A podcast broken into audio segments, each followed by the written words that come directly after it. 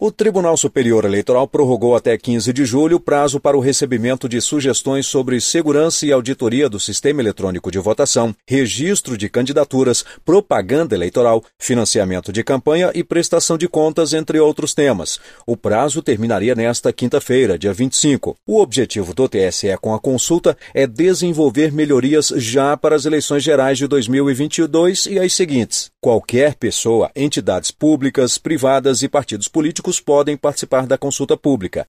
Depois do dia 15 de julho, será elaborado pela presidência do TSE um relatório sobre o material recebido. As sugestões apresentadas serão encaminhadas ao grupo de trabalho do tribunal para estudos de viabilidade. Para participar é simples, basta se cadastrar pelo endereço SLE www.tse.jus.br, onde estão disponíveis os formulários para o encaminhamento de sugestões.